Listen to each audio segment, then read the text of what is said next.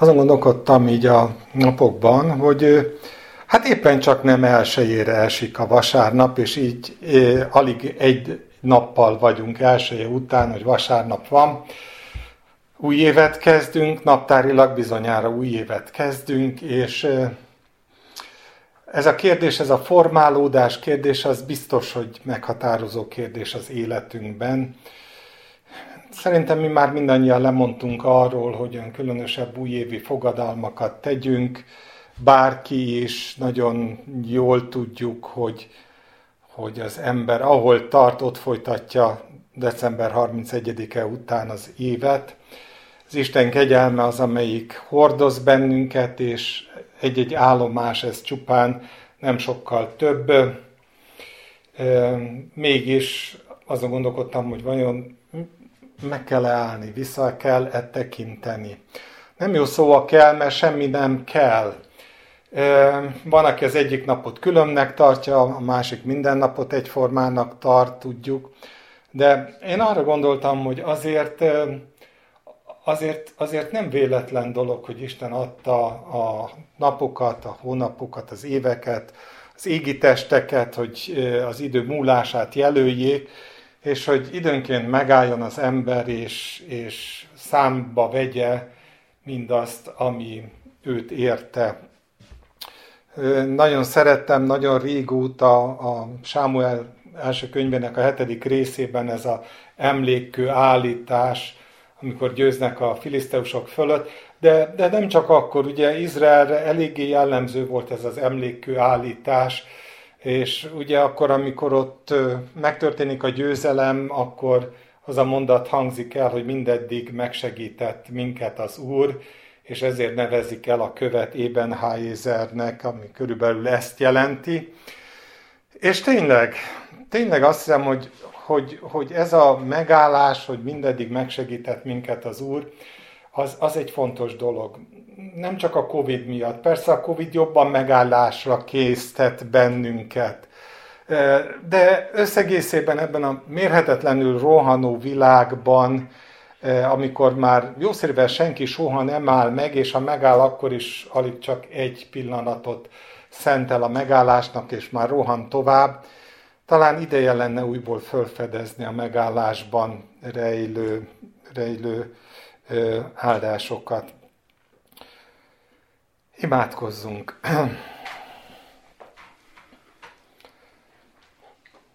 Mennyi atyánk!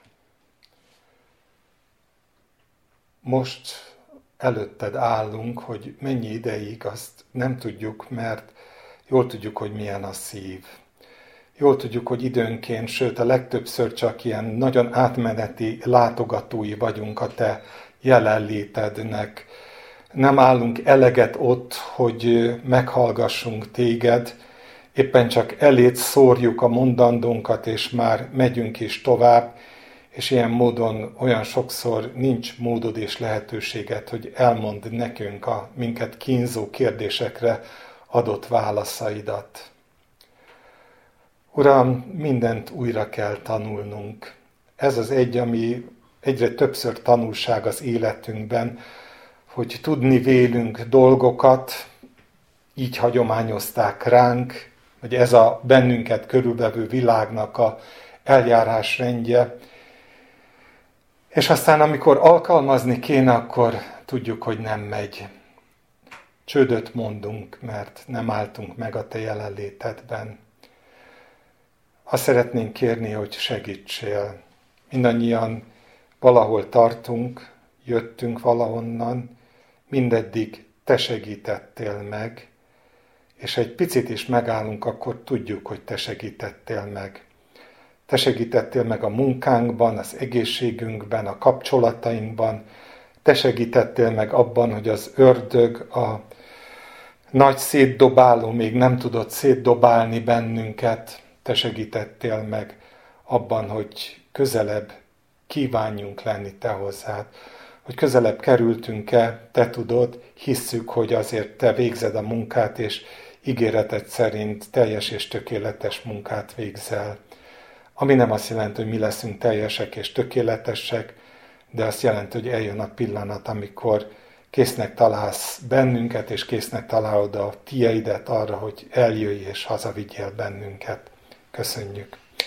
Így szeretnénk a jövő év elé állni azzal a kéréssel, hogy tanítsál sokkal többet megállni, nem szaladni. Segítsél, hogy ne úgy gondoljuk, hogy a rátszánt idő, ellopott idő az igazán fontos dolgokból, mint a munka, a család, a gyülekezet, akármi, ami mind-mind fölülírni törekszik azt, hogy, hogy, hogy előtted álljunk.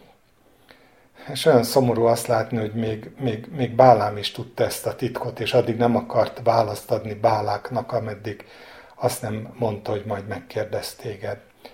Úgyhogy kérünk téged, formájál, hogy megkérdezzünk téged egyre apróbb dolgokban is, semmit ne vegyünk adottnak, késznek, ne reflexből és rutinból cselekedjünk, hanem a te szent lelked vezetésére odafigyelve éljük le azt az időt, amit szánsz nekünk, akár legyen ez egy perc, egy nap, vagy az előttünk álló egész esztendő.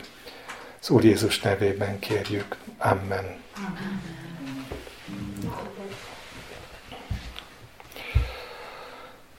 Amit szeretnék majd felolvasni, az a Mózes negyedik könyvéből ö, idéznék a 33. részből. Az az érdekes, hogy a 33. résznek a gyakorlatilag az első 50 verse az egy, hát az emberi agy számára olyan típusú 50 vers, amin úgy átszaladunk mind ahogy a nemzetség táblázatokon átszaladunk, és azt mondjuk, hogy ugyanebben nincsen semmi különös, ami megfigyelésre lenne méltó, vagy ha van, akkor azt majd kikurkásszák a tudós biblia ismerők, és valami hasznot majd az agyunk számára félretesznek belőle. Szóval ez lehet, hogy még annyit sem mond. Az, azokról az állomásokról szól, amelyet bejártak Izrael fiai Egyiptomtóból, kijöve egészen addig, míg el nem jutottak a Jordánig.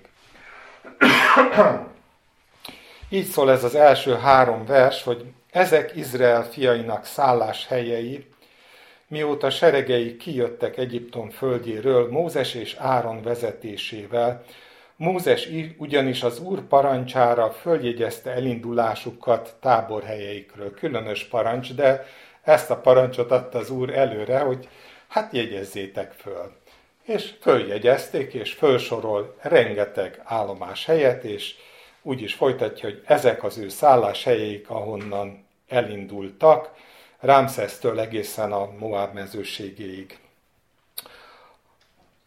Ami nekem eszembe jutott, az óhatatlanul a Zsoltároknak az egyik, ha nem is nagyon gyakran, de viszonylag gyakran előforduló kifejezése a versek között, ahol mindegy megállt parancsolóan felhangzik ez a, hát nem feltétlenül biztos tudáson alapuló, de azért leginkább ezt sejtik, hogy ezt jelenti.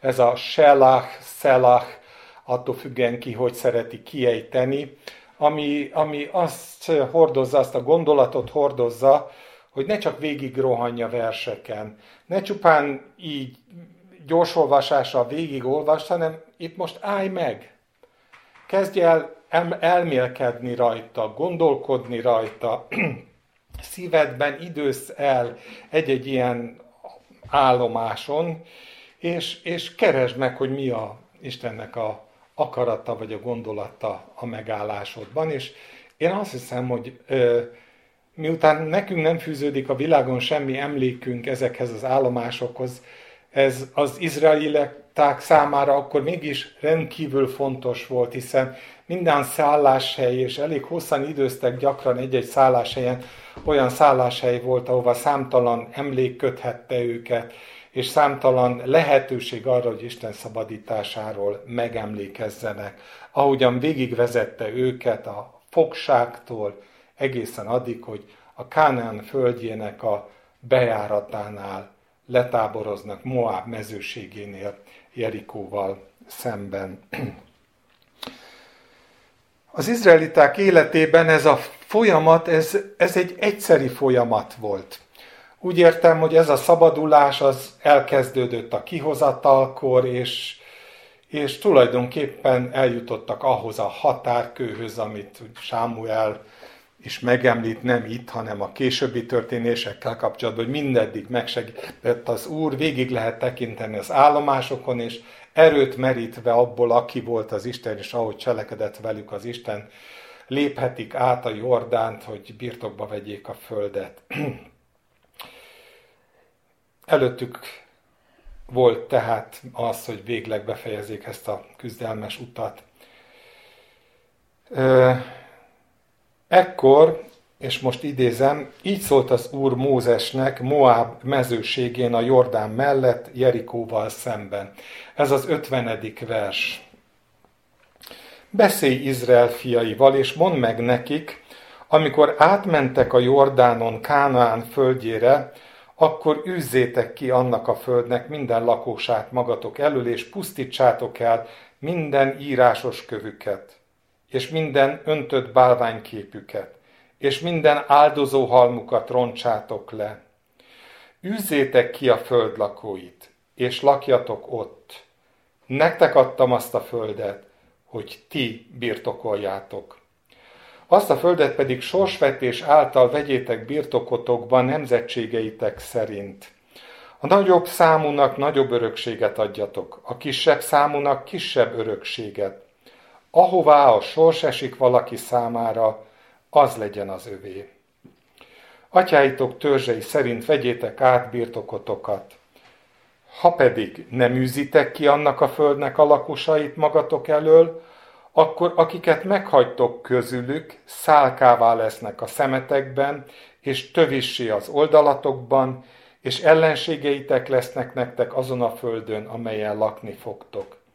És akkor veletek cselekszem úgy, ahogy velük gondoltam cselekedni.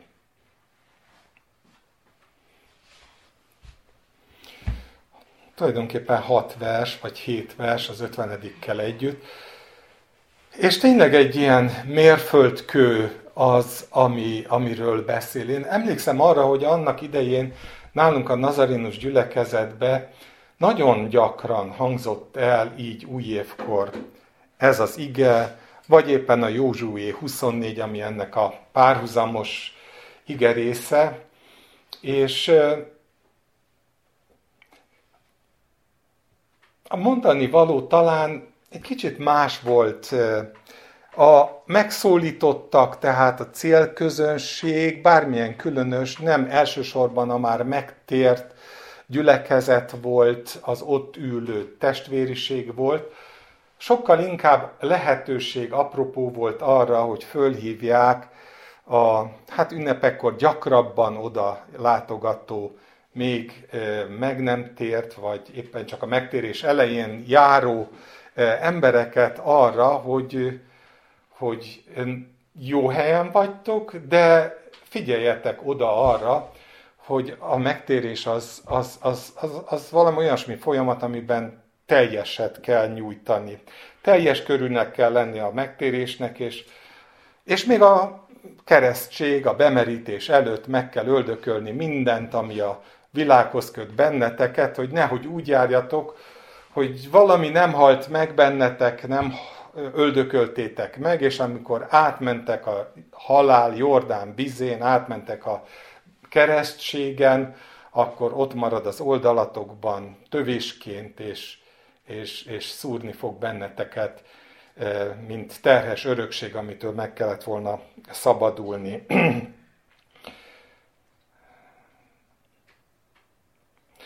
No, nyilván azt gondolom, hogy ez a gondolat, miközben nemesnek tűnik, így egészen célzottan nem, nem hordozza azt, amit a, a Biblia gondol erről. Sántita sorrend, tudjuk, hogy sántita sorrend. Isten bevitte az övéit az örökség helyére, és utána indultak neki annak, hogy a, az örökség helyszínét megtisztítsák a, a, az ott lakó népekből, de mindenképpen hordozza a sorrendiségtől függetlenül azt a egyébként valóban nagyon fontos gondolatot, hogy Isten osztatlan szívet igényel.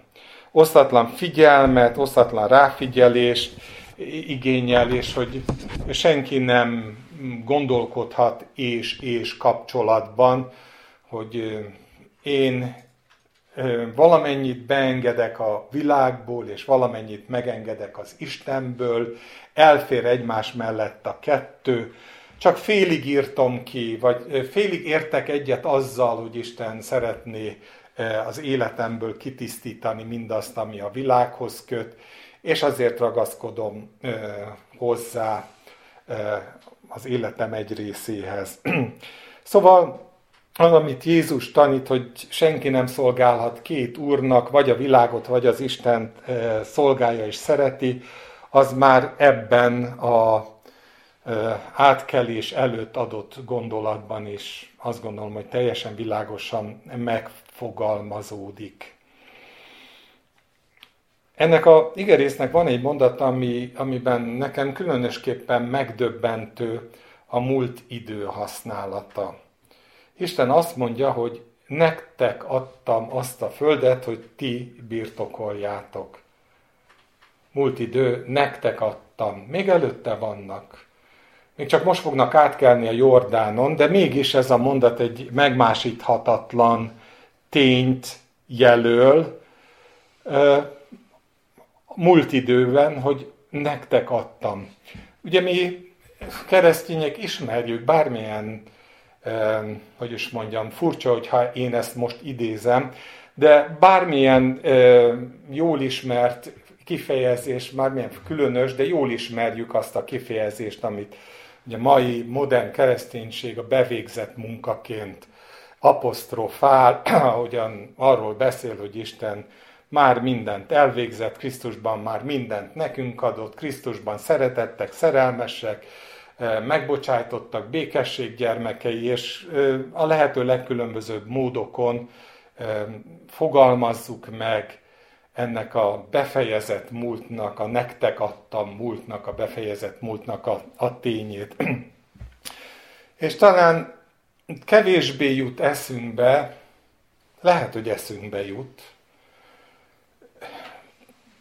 lehet, hogy én vagyok az, aki nem nagyon ismerem pontosan a mindennapokban az ezekről szóló állandó tanításokat, de én azt hiszem, hogy talán kevesebb figyelmet fordítunk arra, hogy Isten kiegészíti ezt a gondolatot, ezt a múlt időt, a befejezett tényt, a befejezett munkát, a bevégzett munkát, azzal a, azzal a mondatrészsel, amelyik azt mondja, hogy üzzétek ki a föld lakóit, és lakjatok ott.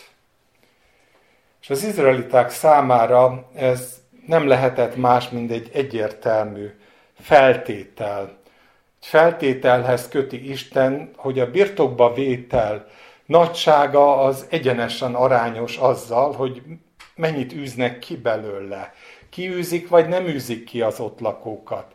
Szóval nem Isten az, aki szűk markú, nem Isten az, aki meg akarná spórolni az ország, az ő országáról beszélek, amikor országot mondok, az ország javait, aki nem akarná átengedni az ország javait az övéinek, és új szövetséges népként is ezt gondolom, hogy nem Isten az, aki ne akarná átadni a mennynek minden javát azoknak, akik az övéi, mert befejezett múlt, hogy tényleg, hogyha ő, az ő fiát áldozta értünk, mondja a korintusi levélben Pál, akkor mennyivel inkább nekünk ad mindent ebben a Krisztusban. És persze nyilván ebből lehet azt a felszínes következtetést levonni, hogy ez egy olyan, olyan, olyan állítás, amiben nekünk a világon semmi szerepünk nincs, hátradőlünk kényelmesen a székünkben, és élvezzük azt, hogy Isten minden nekünk adott.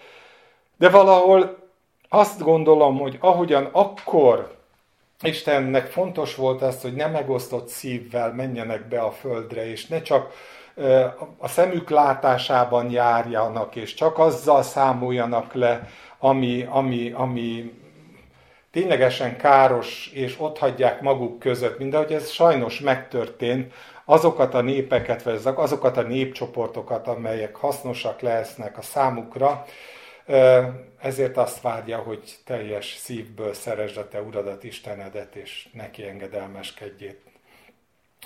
Nem az Isten a szűk markú. Azt hiszem, hogy egyszerűen mi számtalanszor bele gyalogolunk azokba a csapdákba, amiket az ördög állít, és ezért nem tudjuk birtokba venni a földet. És aztán panaszkodunk, hogy valahogy nem működik. Isten nekünk adta, mi pozitívan megvallottuk, és mégsem a miénk.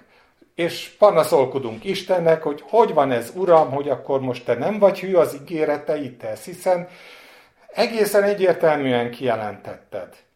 És aztán mégse kapjuk meg. Hogy vagy akkor te Isten? És egyre többször arra gondolok, hogy azért nem veszük be a birtokba a földet, mert igazából megosztott a szívünk. Tehát pont az, amitől óvni szerette volna Isten az izraelitákat, az az, amit a mai világban élve tudva tudatlanul, de engedünk. Megosztott a szeretetünk Isten és a világ között, és nem vesszük most sem még elég komolyan azt, amit János mond, hogy ne szeressétek a világot.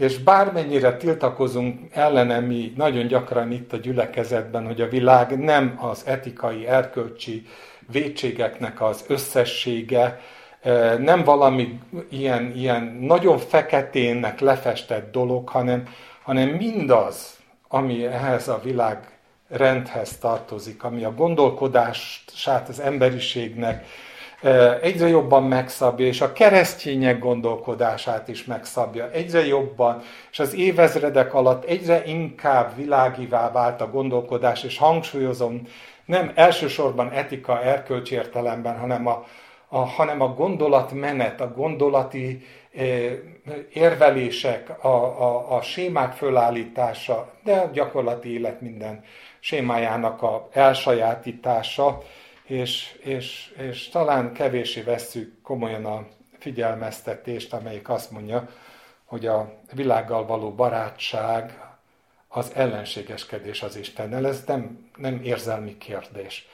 Ez, ez tényleg fekete-fehér kérdés. Ez a két urat szolgálni nem lehet kérdés. A megosztott szívvel nem tudjuk birtokba venni az országot, állandóan azzal küzdünk, hogy érzékeljük, hogy nem látunk tisztán, e, visszatérve erre a gondolatra, hogy tényleg nem tudjuk lassan, hogy most mi sodródunk éppen, vagy pedig vezettetünk az Istentől.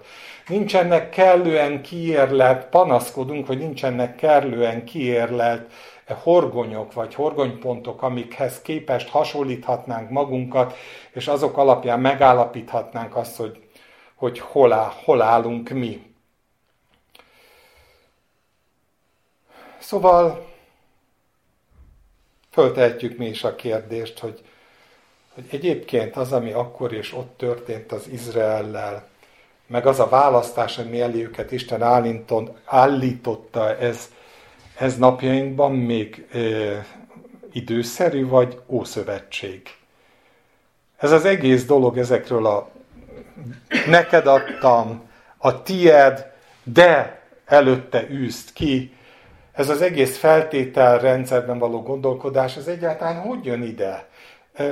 Beszélhetünk-e róla új szövetségi népként, hiszen a keresztény világ, és ezt komolyan mondom, szerintem teljesen reflexzerűen beszél arról, hogy ne szeressétek a világot, és és, és azt hiszem, hogy nagyjából úgy is gondolja, hogy nem szeretjük a világot. Tehát szájával tiszta fogalmakat fogalmaz meg. Nem hamis gondolatokat fogalmaz meg, sőt, szívére helyezi a hallgatónak is, hogy, hogy ez a Bibliából származik, hogy, hogy tegyünk vallást arról, hogy mindent megnyertünk a Krisztusban, és, és, és arról, hogy mi igazából nem szeretjük a világot, őt szeretjük, egyedül őt szeretjük, és nem egyszer jut eszembe Jeremiás könyve, aki, aki pontosan ilyen, ilyen, ilyen nép között él, hogy érzékel, hogy eltorzult az Istenét, hogy vallásosságá vált az egyedül igaz Istennek a tisztelete. És, és szomorú, és panaszkodik az Istennek, és oda megy elé, és, és azt mondja, hogy elülteted őket, meg is gyökereznek, felnövekednek, gyümölcsöt is teremnek. Érzékelitek a folyamatot, hogy ez egészen döbbenetes, hogy a, a felszínen minden rendben van. Rendben van az elültetés, rendben van a meggyökerezés, a felnövekedés, a gyümölcstermés, minden formálisan rendben van. És a következő mondat, az egy ilyen rendkívül szomorú mondat, azt mondja, hogy közel vagy a szájukhoz, de a szívüktől távol. Gyerekkoromban érintett meg, 14 éves voltam, amikor megérintett ez az ige, ez a közel vagy a szájukhoz, de a szívüktől távol. Egy társaságban ültem, egy hívő fiatalok társaságában ültem, rendkívül ö, magával ragadó volt a pozitív megvallásoknak a hallgatása, és, és, és mégis ez a gondolat. És akkor az volt, hogy mindannyian nyissuk ki a Bibliát, és ahova esik a szemünk, azt olvassuk föl. És hát az én nagy-nagy rémületemre itt nyitottam föl. És, és eztől kellett felolvasnom egy, egy ilyen egyébként nagyon lelkes társaság közepén, anélkül, hogy tudtam volna, vagy tudnám akár ma is ennek az egésznek az értelmét, nyilván nem célzott az Isten, de nekem célzott. Lehet, hogy senki másnak, de nekem célzott, és 14 éves korom óta egyfajta ilyen zsinór mérték lett számomra az, hogy paraszthajszál választja el a formailag teljesített istentiszteletet, attól, hogy közel van-e a szívünkhöz is, vagy csak a szánkhoz van közel. És így folytatja Jeremiás, hogy te viszont ismersz engem, Uram, látsz engem, és megvizsgáltad, hogy milyen irántad a szívem. Választ külön őket.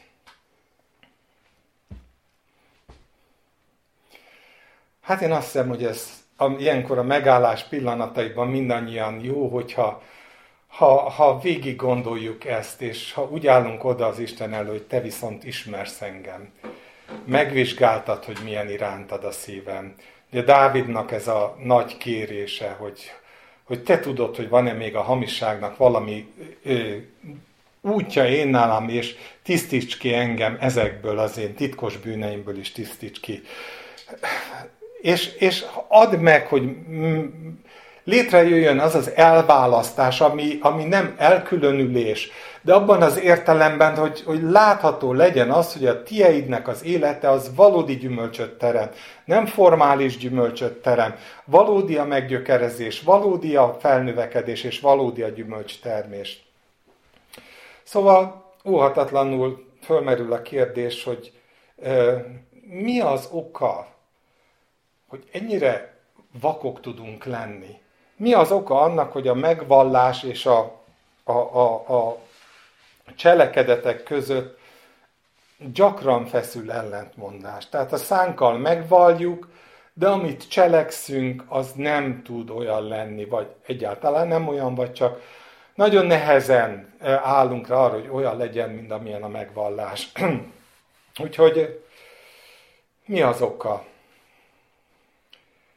A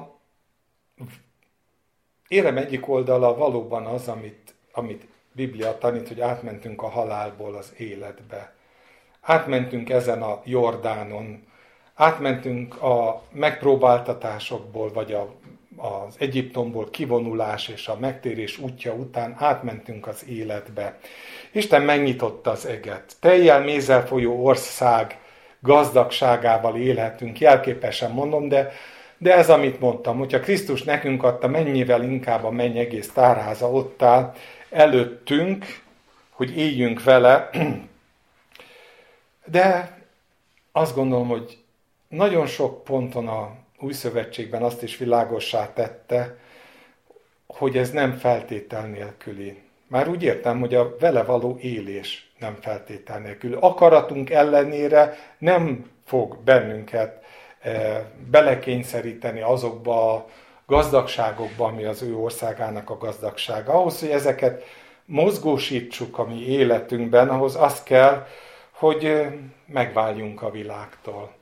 Amilyen mértékben meg tudunk válni a világtól, nagybetűvel mondom most a világot, mert mindent értek alatta, nem a bűnt, amilyen mértékben valóságá válik, hogy nem szeretjük, nem kötődünk, nincsenek vegyértékeink, amik belekössenek bennünket, akár a médiák világába, akár a eljárásmódoknak a világába, akár az érzelmek, akár az intellektus világába, hanem, hanem egyedül az a hit mozgat bennünket, ami a legnehezebben földolgozható dolog, hogy, hogy, hogy, hogy, hogy bízni abban az Istenben, aki mozgatja az egész történelmet. No, akkor elkezd ez az ország egyszer csak valóságá válni, és, és elkezd az erő, és elkezd a gazdagság áramolni az ő végén keresztül. Szóval, mi az a világ? Tesszük fel újra és újra a kérdést. Áprili Lajosnak van ez a gyönyörű vers, a csavargó a halára gondol, és ott teszi föl ezt a kérdést a csavargó, miközben bemegy a templomba, és hallgatja a tiszteletest, ahol beszél arról, hogy ne szeressétek a világot, és kimegy, és azon gondolkodik, hogy na de uram, hát, hát ez az egész világ, amiben én élek, az én kis földem, az erdő, a madarak füttje, ezt ne szeressem. És, és, és jogos a kérdés, hogy mi olyan botor dolgokat tudunk képzett társítani a Biblia egyszerű szavaihoz, holott Isten azt mondta, hogy az egész teremtett világ az ő dicsőségét hirdeti, hogy ne szeretnénk őt. De hát talán lehet, hogy meg kéne állni. Lehet, hogy azt kéne mondani, hogy szelach, hogy pauza, hogy föltenni ezt a kérdést az Istennek ahelyett, hogy egymást próbálnánk meg, hogy úgy mondjam, milyen ismerettágító tanfolyam keretében eh, fölkészíteni arra, hogy mi mindent jelent a világ. Holott a világnak az ellentéte az Isten. És nagyon egyszerűen a világ szeretet és az Isten szeretete az két olyan pólus, amiből lehet, hogy az egyiket sose fogom tudni, hogy mi minden, mert túl bonyolult, és az ördög túlságosan is mesterien berendezte, kényelmessé tette az univerzumot, az ember által berendezett világot, de egyet tudunk, hogy valahol az a szeretet, ami Isten tanúsított felénk, az elkezdte, és máig folytatja azt a meggyőzést, hogy mi is szeressük őt. Úgyhogy lehet, hogy őt kéne megkérdezni, hogy, hogy Uram, ott vagy akkor, amikor reflexből tudom a választ egy jó kérdésre? Fölteszi nekem valaki a keresztény kérdést, és én azonnal rutinosan tudom rá a választ. Miért tudom? Mert ezt hagyományozták rám, mert 2000 éve kiérlelt teológiai út vezetett oda, hogy mindennek pontos definíciója legyen a kereszténység teológiai szótárában, és én ebből tallózgatok akkor, amikor az élet valós kérdései elém jönnek. Lehet, hogy nem is más teszi föl a kérdést. Lehet, hogy csak én nézek szembe azzal a gondolattal, hogy szabad, nem szabad, igaz, nem, hamis állítás, vagy nem hamis állítás. Amikor szembe találkozunk, és ugye most éppen a Covid kapcsán folyamatosan, folyamatosan hajnaltól éjszakáig más sem ömlik ránk, mint az érvek és az ellenérvek, a fekete-fehér, igen, nem, az igaz, nem igaz, milyen állítás, és, és ebben megállni, pauzát tartani, és azt mondani, hogy Uram, nem fogom tudni, hogy mi az igaz, mert nem vagyok eléggé fölkészült arra, hogy ezen a mesdjén labdába rúgjak, de azt tudom, hogy te szeretsz. De azt tudom, hogy egy hajszál nem eshet le a tieidnek a fejéről anélkül, hogy te ne tudnál róla. Azt tudom, hogy te vagy az életnek és a halálnak az ura. És lehet, hogy a felszínen nem így néz ki. De a valóság mégiscsak az, hogy te odafigyelsz azokra, akik beléptek az országba, és, és nem történhet, amíg az ország keretén belül vagyunk, addig semmi olyan nem történhet velünk, ami, ami, ami baj lenne, és amire le azt mondta volna az ige, hogy minden, minden egyaránt javára van annak, aki szereti az Istent. Hogy ezt hogy csinálja az Isten, nem tudjuk, de az bizonyos, hogy, hogy ő ezt teszi. És ha a szívünk megosztott, akkor ezt meg se tudjuk igazán érteni.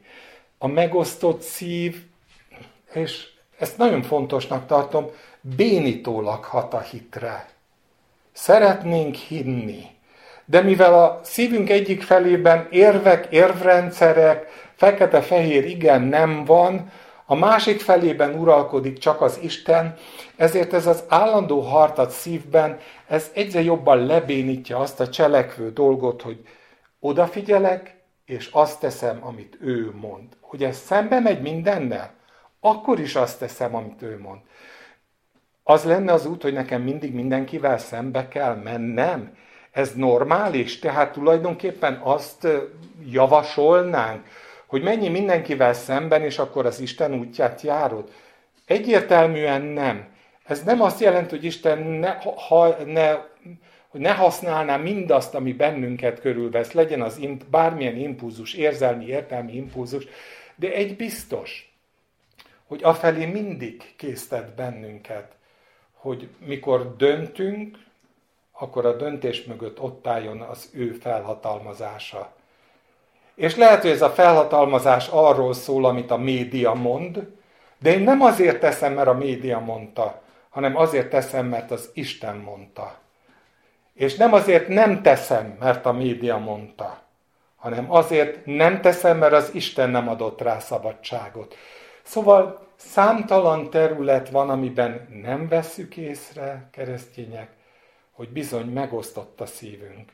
A világ és az Isten uralma harcol egymással, ami nem ismeretlen a Bibliában, és nem ismeretlen az Isten előtt, és Pál maga elmondja, hogy látok a tagjaimban egy törvényt, amely rabul akar engem adni, tulajdonképpen a világnak.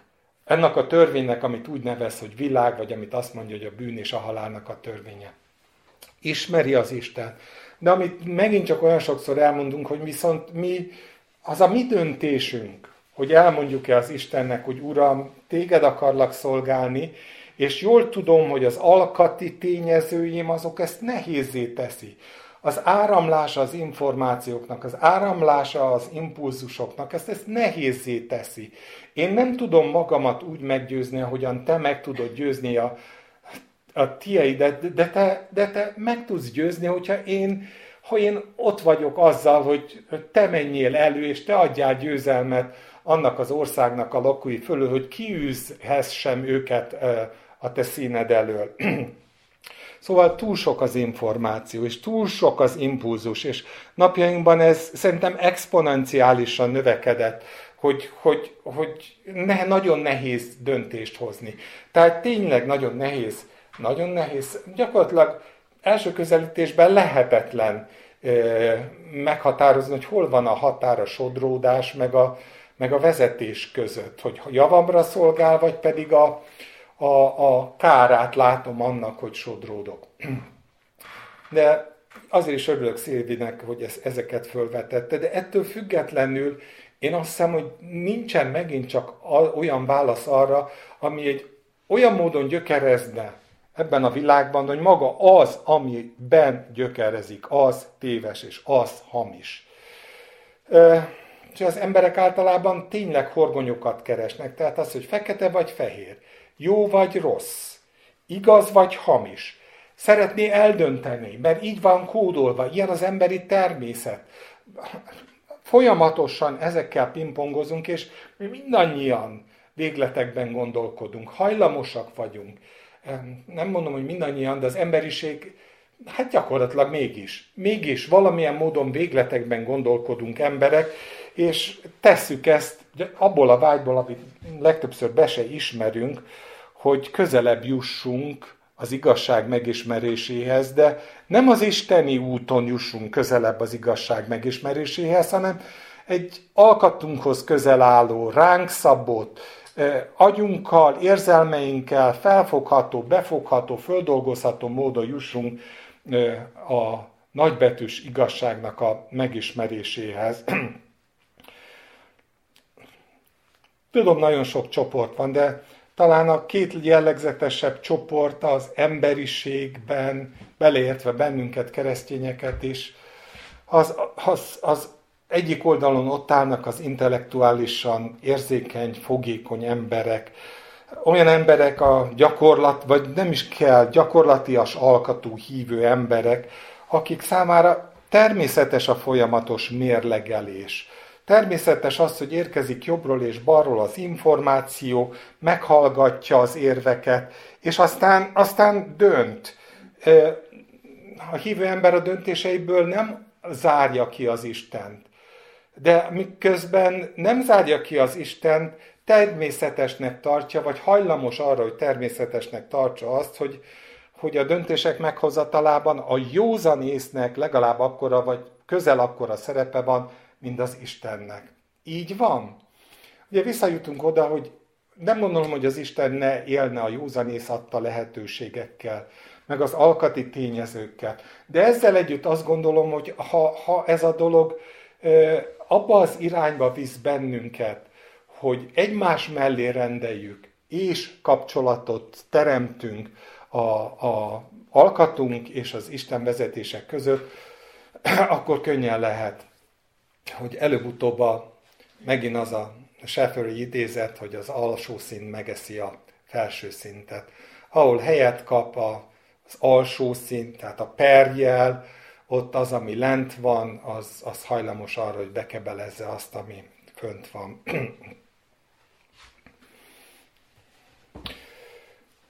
És egy idő után tényleg ez az embertípus nem nagyon tudja megkülönböztetni azt, hogy mi az, ami, ami, ami föntről van, és mi az, ami kár és szemét.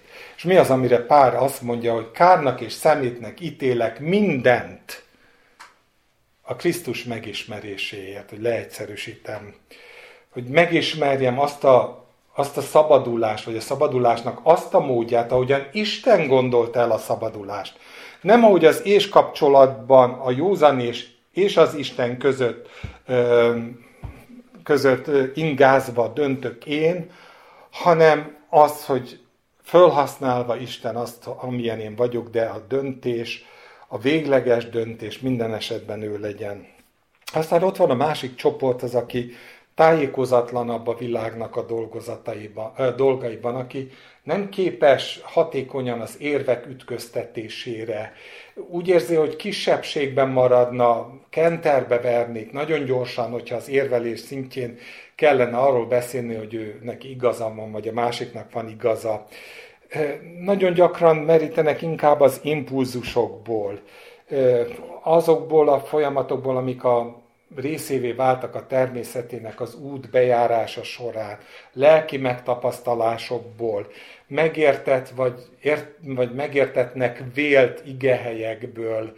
Úgy ez is nagyon gyakori, ez annyira meg tudja osztani a kereszténységet, a megértett vagy megértetnek vélt, vélelmezett igék. Hozzájárul az ismeretlentől való idegenkedés, a kockázat felvállalás hiánya, a bizalmatlanság, a félelem, nagyon sok minden, ami, ami mozgatja az embereket, akiknél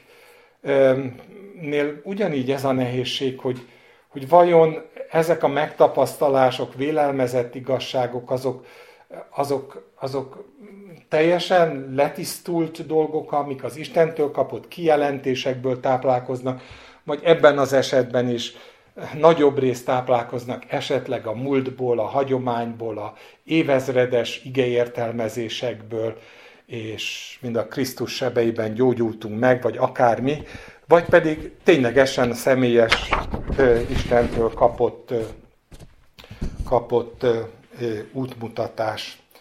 És ez is ilyen módon kár és szemét tud lenni, ami útjában áll annak, hogy az Istentől jövő szabadulást fogadjuk be.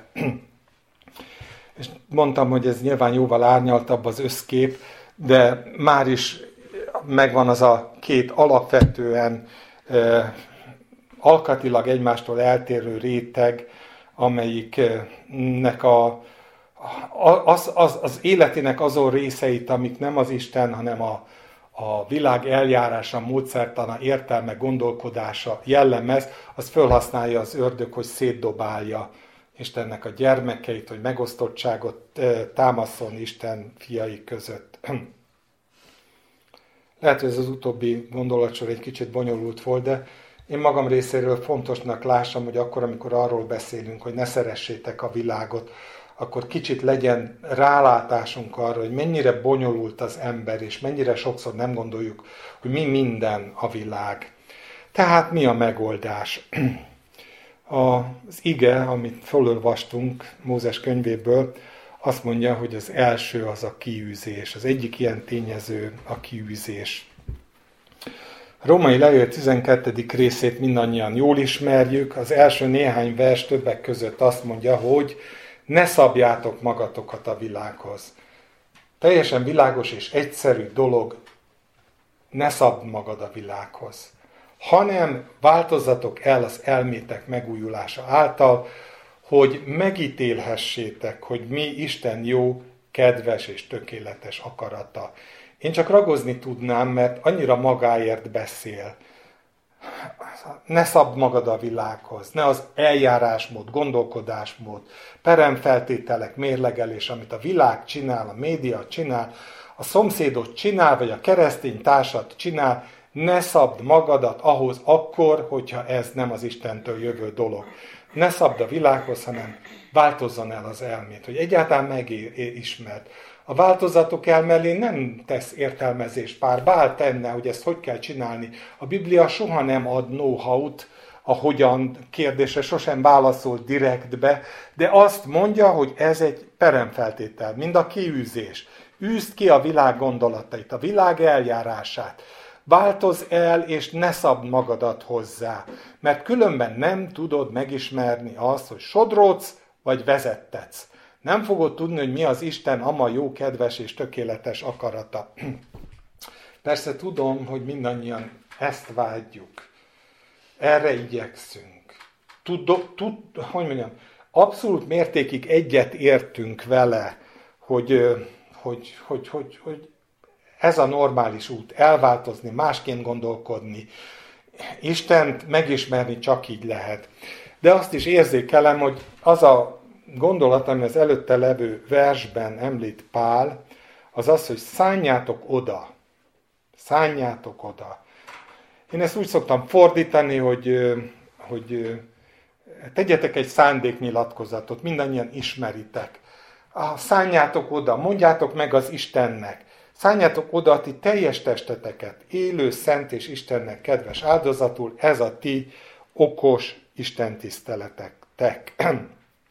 Tudom, hogy ez az odaszánás nem teljes az életünkben, és minél kevésbé teljes ez az odaszánás, annál természetesebb, hogy, hogy nem ismerjük azt, hogy mi az Istennek a gondolata. Jó, kedves és tökéletes akarata. És azt gondolom, hogy tényleg ez különösen jellemző a gondolati csapdákban hamarabb odaszánjuk a testünknek a fizikai részét. Bár azt is nehezen, mert hogyha kéri az Isten az időnket, energiánkat, akkor ugyan megadjuk, de azért sokszor zugolódunk, de nem erről szeretnék beszélni, hanem, hanem az, hogy maga az a dolog, hogy igyekszünk kerülni a szentségtelen gondolatokat, igyekszünk kerülni a, a, a, az Isten ellenes cselekedeteket, eh, az, az az része ennek a próbálkozásnak, ahogy igyekszünk rá.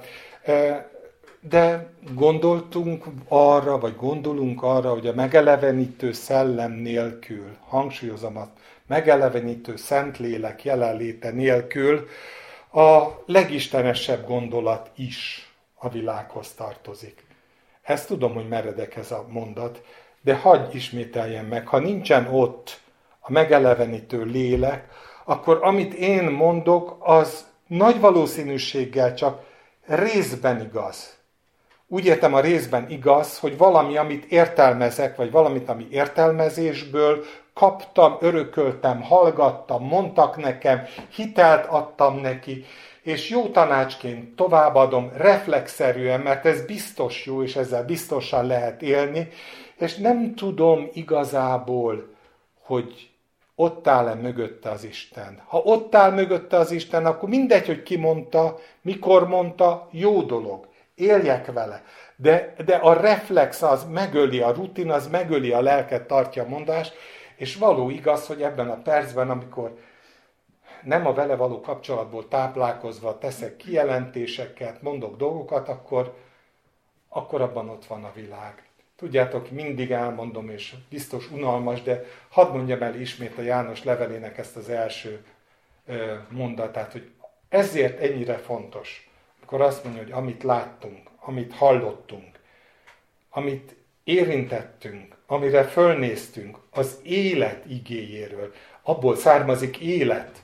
Arról teszünk nektek bizonyságot, nem a hallott dolgokból, nem a reflexzerű és ötletszerű gyors válaszok, hogy a tekintélyemet megőrizzem, vagy megőrizzük a gyülekezet tekintélyét, integritását, senki ne gondolja, hogy itt milyenekről nem is gondolkodunk. Nem ebből élünk, hanem abból, amit az Isten mondott. Tehát ez a szálljátok oda, az valami olyan, amiben ez is beleértendő. Ez is beleértendő, amikor szeretnénk megismerni az Istennek a jókedves és tökéletes akaratát. és persze tudom, hogy gyakran föl is teszik nekem a kérdés, hogy na jó, mindez jó, de hol van a határ? Hol van az a határ, ameddig azt mondjuk, hogy ez egy ilyen úgy jön le az óembernek, hogy ötletelés, hogy Isten azt mondta nekem. Nem fog ez oda vezetni, hogy mindenki, aki ilyen önjelölt proféta, minden ilyen autonómiára hajlamos hívő keresztény, isteni sugalatra való hivatkozással mond, vagy tesz dolgokat, és, és, és ez nem a jó rend, és ez, ez nem építeni fog, hanem rombolni fog, hogyha ha, ha azt mondják, hogy igen, én láttam, hallottam, mondtam, közben nem látott, nem hallott semmit, nem pont úgy, mint az Izrael életében a hamis proféták, csak hajtogatja azt, hogy az Úr mondja ezt. Hol van a határ?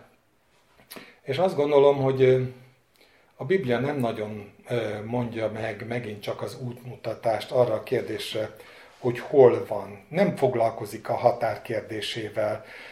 Talán azért nem foglalkozik a határkérdésével, mert a határkérdések azok leginkább az elméhez tartoznak. A megértéshez, a, a belátáshoz, az érveléshez tartoznak a határkérdések. És abban a percben, hogyha ebben ilyen biztos horgonyt adna, akkor, akkor, akkor megint csak a vérmérsékletünk, alkatunk szerint értelmeznénk és máshogy tűznénk ki a határt, és ezt meg is teszik az egyházak, ahol a határ kérdésében de a Biblia tényleg ideákat fogalmaz meg, és egy idealisztikus gondolatot tár mindig elénk, és ez az idealisztikus gondolat az nagyon egyszerűen az az, hogy egyetlen egy horgony van, az az Isten. És körülbelül azt a programot tárja elénk, hogy igyekezzetek Istenben horgonyozni. És ha a test jól működik, hangsúlyozom, nem szétdobált egyének, akik mindenki megpróbálja maga ö, alkatát belevinni, hanem jól működik, akkor én azt hiszem, hogy ez a, ez a, ez a horgony, ez egy biztos gond, horgony. Ö, na, nagyon furán fogalmaz a Biblia, mindig ilyen talányokat mond, de azt mondja, hogy ez a horgony a mi hitünk. Na és akkor mondod, jó van, akkor most mit kezdjek ezzel, hogy ez a horgony a mi hitünk. De akkor sem mond más. Azt mondja, hogy az, ahogyan bízol az Istenben, ahogyan számolsz az Istennel, ahogyan ténylegesen cselekvő, minden meghatározó, egyedüli biztos pontnak tekinted az Isten, olyan mértékben nyílik meg az ország gazdagsága, és fogod belátni azt, hogy ez egy jó horgony. Ha én ebben gyökerezek, akkor ebben, ebben, ebben én akkor is biztos vagyok, megmozdíthatatlanul állok ebben a hitben, hogyha egyébként inok körülöttem, százan elesnek. De akkor is fölállok, mert az Úr van én mellettem. Szóval, és hogyha mindannyiunknak ez a hozzáállás, hogyha ez volna a hozzáállása általánosan Isten népének, akkor a többit ő összerendezi. Mert ő nem a meghasonlásnak az istene, hanem a rendnek az istene. De nem az intézményi és hivatali rendnek az istene, hanem annak a rendnek az istene, amelyik megszólít téged és megszólít engem, és, és valahol ugyanazt a döntéshozatali mechanizmust juttatja a szívünkben érvényre, hogy a gondolatainkban, a cselekedeteinkben, a beszédünkben egyre természetesebbé válik az, hogy, hogy azt mondjuk, azt tesszük, és olyan módon járunk el, ahogy azt Isten kívánja. Ennek ellenére persze, hogy nincsenek ilyen határok, miután Pál elmondja azt, hogy, hogy szálljátok oda, és változzatok el, hogy megismerjétek, hogy mi az Istennek jó gondolata. A következő vers egy ilyen, ilyen egyfajta módon korlátozó vers, de nem úgy, hogy én korlátozlak téged, vagy te engem, hanem megint csak a dolgok normális rendjét mondja el. Nem többet, nem kevesebbet, de azt elmondja. Azt mondja, hogy a nekem adott kegyelem által mondom mindenkinek, minden egyes személynek, nem a gyülekezet előjáróságának, nem az intézménynek, hanem mindenkinek, akit megváltotta Krisztus, hogy ne gondoljátok magatokat többnek, mint amennyinek gondolnotok kell. Ne legyetek önjelölt proféták, ne álljatok elő okos gondolatokkal, amikre azt mondjátok, hogy az Úrtól van. Ne gondoljatok többet magatokról, mint amit gondolnotok kell, hanem józanul gondolkozzék mindenki, az Istentől neki adott hit mértéke szerint. Amit láttam, amit hallottam, amilyen bizalmam van az Istenben, nem a vélelmezett bizalmam, nem a vélelmezett látásom, nem amit megtanultam, hogy a jó keresztény pozitív megvallást tesz erről, arról, meg amarról, hanem azt, amit az Isten mondott nekem. És ez a fajta józanság lehet a közösségi szinten, a mindenkinek a saját hite mértéke szerint hozzátétele a közösség életéhez, amelyik aztán utána eh, kisugárzik, és amelyik egy isteni rendet eh, tükröz. És tovább erősíti Pál ezt a gondolatot, amikor eh, közvetlenül az ezt követő versben arról beszél, hogy nincsenek polihisztorok Krisztus testében. Tehát nincsen olyan, hogy valaki mindent tud, valaki mindenhez ért. Fölkeresheted a, a, a, a házassági gondjaiddal, épp úgy, mint az anyagi gondjaiddal, vagy fölkeresheted a társkereső kérdéseiddel, épp úgy, mint a, a, a győzelem kérdésében, nincsenek polihisztorok. Azt mondja, hogy a test működése összehangolt és ebbe az összehangolt működésbe mindenki természetszerűleg integrálódik. Mert ahogy egy testben sok tagunk van, de nem minden tagnak ugyanaz a rendeltetése, úgy sokan egy test vagyunk Krisztusban, egyenként pedig egymásnak tagjai. Szóval a test működése nem cserélhető föl. Ez, ez a fajta érzékeny működés nem cserélhető föl az intézmények hierarchiára épülő működésével. És ahogyan mi betagozódunk természetes módon a Krisztus testébe, az nem, szeret, nem cserélhető föl a szereposztással, tehát nem véletlenül mondja Krisztus, hogy ne hívassátok magatokat ennek, annak, amannak, mert ti minnyáján testvérek vagytok. Tehát a, a, a normális gyülekezeti szerepkör ez, nagyon egyszerűen a testvér szerepkör, és azt mondja, hogy ha egészséges a működés, egy gyülekezetben jó a működés, akkor ezek a belső önszabályozó mechanizmusok oly módon szabályozzák a gyülekezet életét, ahogyan a Biblia kifejti, hogy a proféta lelkek pedig engednek a proféta lelkeknek. Megint egy olyan igazság, ami, amitől csak azt látjuk, hogy működik. Mert amikor megszólal az Isten lelke, akkor egy egészségesen működő közösség érzékelő, hogy ez az Isten lelke volt. Mindegy, hogy azt az Ica mondja, vagy az Irén mondja, Ildi, vagy a Szilvi, vagy én mondom, nincs jelentősége. Egyszerűen Isten lelke, ha megszólal, akkor azt egészséges esetben mindenki tudja. Kényelmes arra hivatkozni, ami tudás összegyűlt 2000 év alatt. Kényelmes a sok száz év alatt kiérlelődött intézményekben, történelmileg kialakult intézményekben való élet, ahol megvan a szereposztás, a, a kényelmes átvenni a szellemi értékeket, amiket már több száz éve hangoztatnak, de tudjuk jól, ez a tapasztalat, hogy ez azért világ, mert táptalajává válik a széthúzásnak. Ahogy a Korintusban nagyon gyorsan megjelent az, hogy ehelyett a gondolkodás helyett,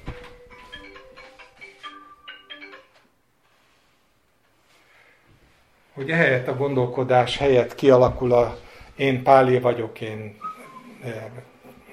Kéfásé vagyok, én pedig Krisztusé vagyok. Szóval lényeg az az, hogy, hogy nagyon eltérőek a hagyományunk, eltérő a neveltetésünk, az alkatunk, az intellektuális képességünk. Annyi minden eltér egymástól, hogyha ezekre alapozva hozunk döntéseket és vállalunk közösséget egymással, vagy nem vállalunk, akkor ez biztos, hogy csak klubépítéshez vezet, nem a Krisztus testének az épüléséhez vezet. És napnál világosabb, hogy ezek nem sarok pillérek. A test, a Krisztus teste nem tud ilyen sarokpilléreken nyugodni, ezek nem pillérek, ezek, ez a homok, amire való építkezés, Jézus mondja, hogy ez nagyon hamar összedől. Lehet, hogy történelmileg ki lehet húzni egyház szinten is egy-kétszáz évet, akár többet is, de akkor is ez, ez, ez valami olyan, ami nem, nem arról szól, hogy megöltem a, a reflex gondolataimat, hogy, hogy odattam, odaszántam az életemet. Nem arról szól, hogy meg akarom ismerni, hogy mi az Isten gondolata, és nem kiűzésről szól, hogy mindezt kiűztem. Szóval persze joggal merül föl a kérdés, hogy akkor kukázzunk ki mindent? Kukázzuk ki azt a teljes örökséget, amit, amit több ezer év alatt mégiscsak nagyon-nagyon sok eh, szentje az Istennek eh, eh, megértett.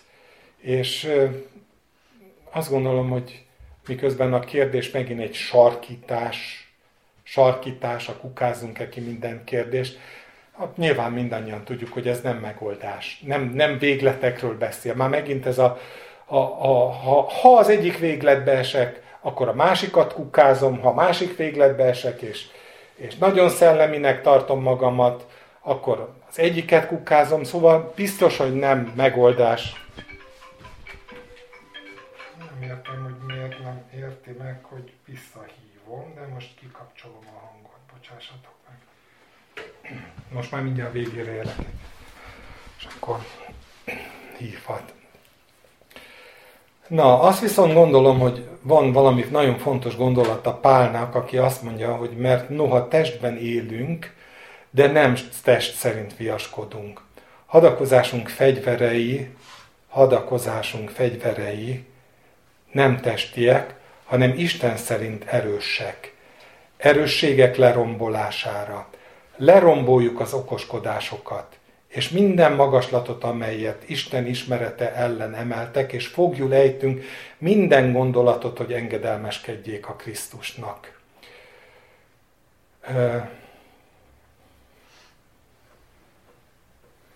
Azért állok meg, mert tudom, hogy be akart jönni a könyvelőm, és szerintem azért hív. Menjél már ki, légy szíves.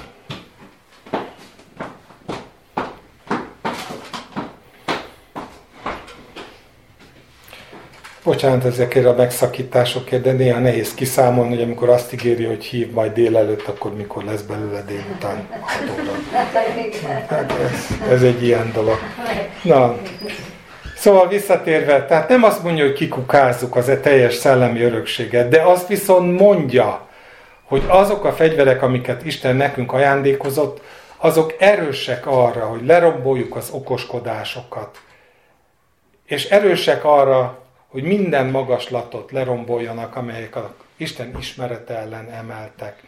És azért valljuk be nagyon sok olyan, olyan okoskodás, és nagyon sok olyan szellemi magaslat épült föl az elmúlt századokban, eh, amik, eh, amiket le kéne rombolni. És ezek főleg krízis helyzetekben, eh, amik most is fölmerült kérdésként, ilyenkor derülnek ki, hogy megosztják a gyülekezetet. Tehát amikor van egy Covid, és dönteni kéne arról, hogy mit csináljon valaki, és hol az egyik, hol a másik oldalra csapódnak hívő emberek, és válnak nagyon gyakran egymás szemben ellenségessé, és mindegyik ideológiai alapon. Tehát nem, nem lehet azt mondani, hogy az egyik világi, a másik pedig isteni, hanem csak annyit lehet mondani, hogy alkata szerint így vagy úgy értelmezi, ez vagy az ad neki biztonságot, csak éppen az a kellő tisztelet nincsen meg, amelyik az egymás befogadása, amelyik arról hogy megkérdezem az én uramat, és amit az Úr nekem mond, azt teszem, és van, aki az egyik napot különnek tartja, mint a másikat. A másik minden napot egymás egyformának tart, és az a tanács a Bibliának, hogy legyen mindenki a saját értelme felől meggyőződve, és, és ha meg van győződve a saját értelméből, akkor azt tanítja a Biblia, hogy boldog ember az, aki nem kárhoztatja önmagát abban, amit helyesel, de hangsúlyozom, mindezt teszi úgy, hogy előre bocsátja, hogy Jankó, ez nem egy abszolút mérce, hogy neked igazad van. Kati, neked ez nem egy abszolút mérce, hogy azért, mert te neked e van békességed, akkor igazad van. És hogyha emiatt egymásnak ugortok, az pedig semmi más, mint annak a jele, hogy a világ uralkodik a szívetekben, nem az Isten békessége uralkodik a szívetekben, amely minden értelmet fölül halad. Tehát igenis, akkor, amikor, amikor a Biblia arra tanít bennünket, hogy, hogy fogva visszük a gondolatokat, hogy lerombolunk minden magaslatot. Tulajdonképpen a párhuzamos megfelelője a mózesi idézetnek, hogy űzzétek ki, ahhoz, hogy birtokba vehessétek az országot, ahhoz, hogy élni tudjatok a javaival, ahhoz, ahhoz üzzétek ki, üzzétek ki a szívetekből ezt a fajta hozzáállást, ezt a fajta gondolkodásmódot. Szóval nem a kikukázás a megoldás, de azt gondolom, hogy, hogy, hogy az egyetlen megoldás az az, amit Jézus úgy fejezett ki, hogy én vagyok az út. Én vagyok az igazság, és hogy én vagyok az élet. Hogyha azt keresed, hogy mi az út, nem akarsz lesodródni az útról, akkor megint idealisztikus a válasz, mert ez a nesze semmi fog meg jól a intellektuális, vagy hogy mondjam, a, az, az, a, a horgony kereső emberek számára, ez nem az intellektuálisan múlik, hogy, hogy ez az én vagyok az út, az Jézus azt mondja, nagyon egyszerűen, vagy én így fordítom magamnak, keresed a választ, gyere hozzám. Keresed az utat, kérdezd meg engem. Ne a szomszédodat, ne az elmúlt 500 évnek a fölhalmozott tudására építsél. Lehet, hogy én azt fogom neked mondani, hogy nézd meg, hogy mit mondott erről, most teljesen mindegy, mondok egy nevet, Luther, de akkor azt én mondtam neked. De akkor se az legyen a reflex, hogy megnézem, hogy erre mit mondtak a nagyok, hanem az, hogy te mit mondasz nekem. Én vagyok az út. És ez az igazság. Nem az az igazság, hogy kinek van igaz ezekben a megosztott időkben, hanem az, hogy én mit mondok neked. Az az egyedüli igazság, és ez az egyedüli dolog, ami életet hordoz. És ugye azzal folytatta, hogy senki sem mehet az atyához, hanem csak én általam. És megint ugyanoda jutunk, hogy akarsz élni az atya országának a gazdagságával? Birtokba akarod venni mindazokat a javakat, amiket Isten elkészített a számodra? Csak rajtam keresztül megy. Tehát az a korintusi ige mi szerint, aki nekünk adta a fiát, hogy ne adna be vele együtt, ő benne együtt mindent nekünk, ez így teljes. Ő benne igen, ő nélküle semmi több, mint üres emberi szólam próbálkozás, alkalmas a diabolosznak a kezében, a szétdobáló kezében, hogy tönkretegye a gyülekezetet. Szóval elkerülhetetlen az a következtetés, hogy az ország birtokba, tehát az Isten országa birtokba vételének a mértéke egyenesen arányos a, annak a mértékével, hogy mennyire űzzük ki a bennünk megtűrt, ott maradt, átöröklött, szívünkben lakó világot. És gyakran hasznosnak tűnnek a lakók, ezt mindahogy Izraelnek ugye ez volt egy nagy dilemája, Jeruzsálembe Dávidnak kellett bemenni, mert egészen addig ott tudtak lakni a jebuzeusok, és mondhatnánk a példákat a vízhordokról, de teljesen mindegy. A lényeg az, az mégiscsak az, hogy, hogy lehet, hogy hasznosnak tűnnek az ember számára, és tűnhet úgy, hogy igazán kár lenne kárnak és szemétnek ítélni mindezt a Krisztus ismeretének, a gazdag, ismerete gazdagságának elnyerése érdekében, mégis jónak tűnik az és-és kapcsolat, de eztől ez még tény marad, hogy nem. Bethest a tornácaiban ott ültek a betegek, és várták a víznek megmozdulását. Tudták, hogy az előttük lévő, szemük előtt lévő víztömeg mindaddig élettelen, amíg az Isten angyala nem zavarja föl. De várták. Mondhatnám azt, hogy szelahot tartottak, várták, hogy megmozduljon a víz. És addig nem mentek el, ameddig reménység volt arra, hogy majd valamilyen módon élet fog támadni a vízből. Ott voltak a tornácban. Az Isten ugyanezt tanítja nekünk, hogy az a boldog, aki az ő tornácaiban van, aki az ő igéjéről elmélkedik éjjel és nappal, aki várja az Urat, aki, aki azt várja, hogy, hogy ő szólaljon meg. Szóval egyedül az ő vele való személyes kapcsolat során vagy révén válhat kijelentésé, életet hordozó szóvá az, ami lecsapódik bennünk. Nekem a kijelentés tényleg egy, egy ilyen, ilyen párhuzamos szó, az életet hordozó szó. A többi az halott szó, ami kijelentés, ami, ami bennem megteremte azt, hogy élet termet, az életet hordozó szó. Úgyhogy Jézus ezt tanította, hogy ez az örök élet, hogy megismerjenek téged, az egyedül igaz Istent, és akit elküldtél a Jézus Krisztust. És amikor erről beszél, egy másik részben azt mondja, hogy a megismerésnek megvan a helye és megvan atmoszférája, és ez pedig az, hogy te pedig, amikor imádkozol, menj be a belső szobába. És titkon, ajtódat bezárkózva imádkozz a te atyádhoz, atyád pedig, aki látja, amit titkon tettél, megfizette néked. Még nagyon egyenes és világos út. Keressük az Istent, bent találjuk meg.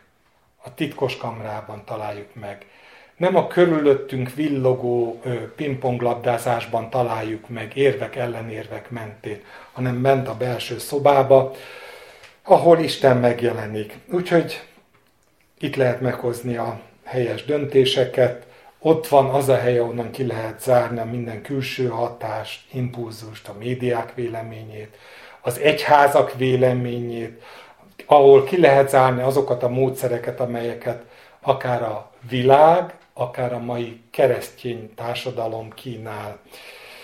Szóval itt lehet megismerni, hogy mi az Istennek jó, kedves és tökéletes akarata. Nehéz elfogadni, de minden egyéb valóban csak kár és szemét. Minden kár és szemét. És az ige mégiscsak azt tanítja már itt a Mózes könyvében is, hogyha nem ezt az utat választjuk, mindaz, amit meghagyunk, a meghagyott kötelékek szálkává lesznek a szemünkben.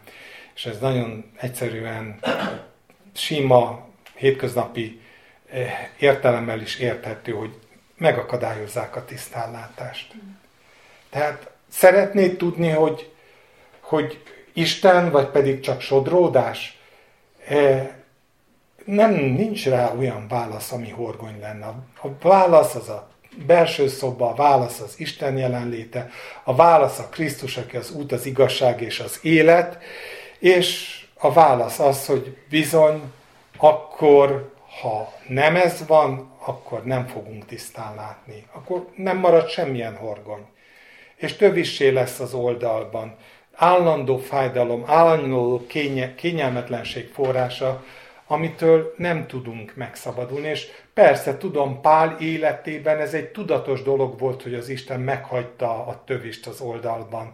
Akár, akár, akár miért, nem tudjuk, hogy miért, pedig imádkozott érte. De normálisan érzékeljük, hogy az, ami fájdalmat okoz, ami kényelmetlenséget okoz, attól szeretnénk megszabadulni, és ezt csak akkor tudjuk, hogyha az Isten útját járjuk. No, tehát befejezésül csak megismétlem, hogy ezért jók az emlékoszlopok. Ezért jó megállni, engedni, hogy Isten ismét reflektorfénybe állítsa ezt a két oldalát az éremnek. Én azt hiszem, hogy ez fontos. Az ország kész, Isten országa kész, Isten országa elérhető. Múltkor arról beszéltem, hogy az Isten országa nem itt, nem ott, hanem ti bennetek van, ti bennetek lakozik de a birtokba vétel az a befejezett munka, vagy bevégzett munka ellenére is fontosát kell, hogy tegye a számunkra, hogy odaszálljuk magunkat. Ha készek vagyunk arra, hogy ne a láthatókra, ne az elérhető tartalékokra nézzen, és ez nem csak a világ, hanem a kereszténység tartalékai is. Ha készek vagyunk arra, hogy az események és a teendők megítélését ne erre építsük, hanem egyedül a szél zugására, akkor meg tudjuk tartani a egységet. No, és azt hiszem, hogy ez a záró szó, hogy ti pedig minnyáján testvérek vagytok az új évben is, és ahova Isten állít, ahova a sors esik, mondták ott Mózesnél, az legyen az övé, ez a szél zúgása, ahová, ha beállsz a szél irányba, akkor Isten tudja, hogy hova akar vinni, mit akar veled kezdeni, és hogyha ezt egyedül ez a törvény, az újjászületésnek a törvénye, hogy így van mindenki, aki Istentől született, határozza meg az életünkben, akkor azt hiszem, hogy Isten jelenlétében eltöltött termékeny, áldott új esztendő várhat mindannyiunkra. Amen. Amen.